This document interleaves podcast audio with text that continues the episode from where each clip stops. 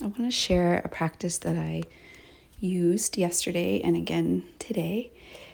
It is a practice of scripting your day before it begins. And of course, it's not to suggest that we can control the outcomes of our lives and our day to day.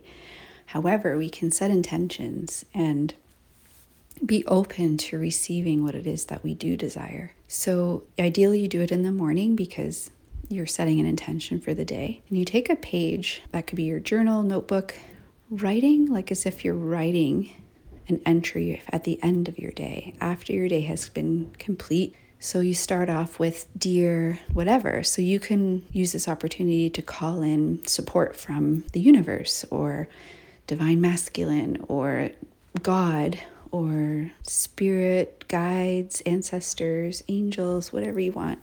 And then writing out from a place of, wow, this is what happened today and it feels amazing you could include gratitude, maybe for them, like, thank you for supporting me here. Thank you for providing me with blessings here.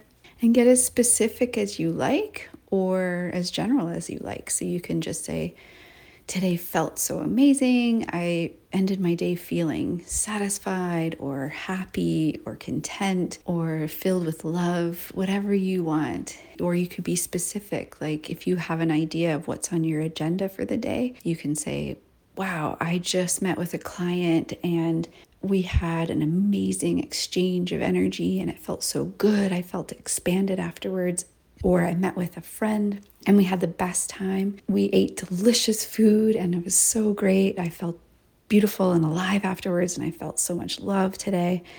The sky's the limit and that's where it becomes fun and you sort of start your day with that energy and see what happens.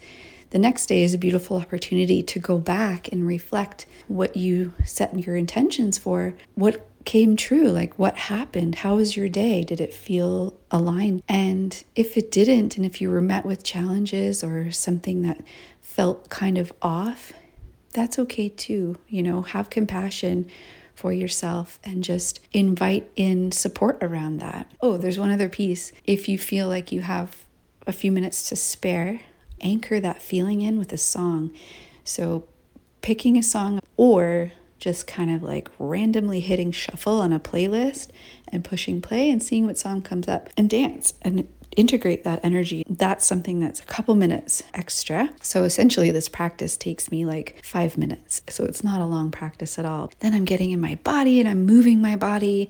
And maybe there's like a message in this song. Who knows? For instance, if I'm writing to my divine masculine, it could be this message like of words that my divine masculine wants to share with me. It can just add a little bit more fun and excitement.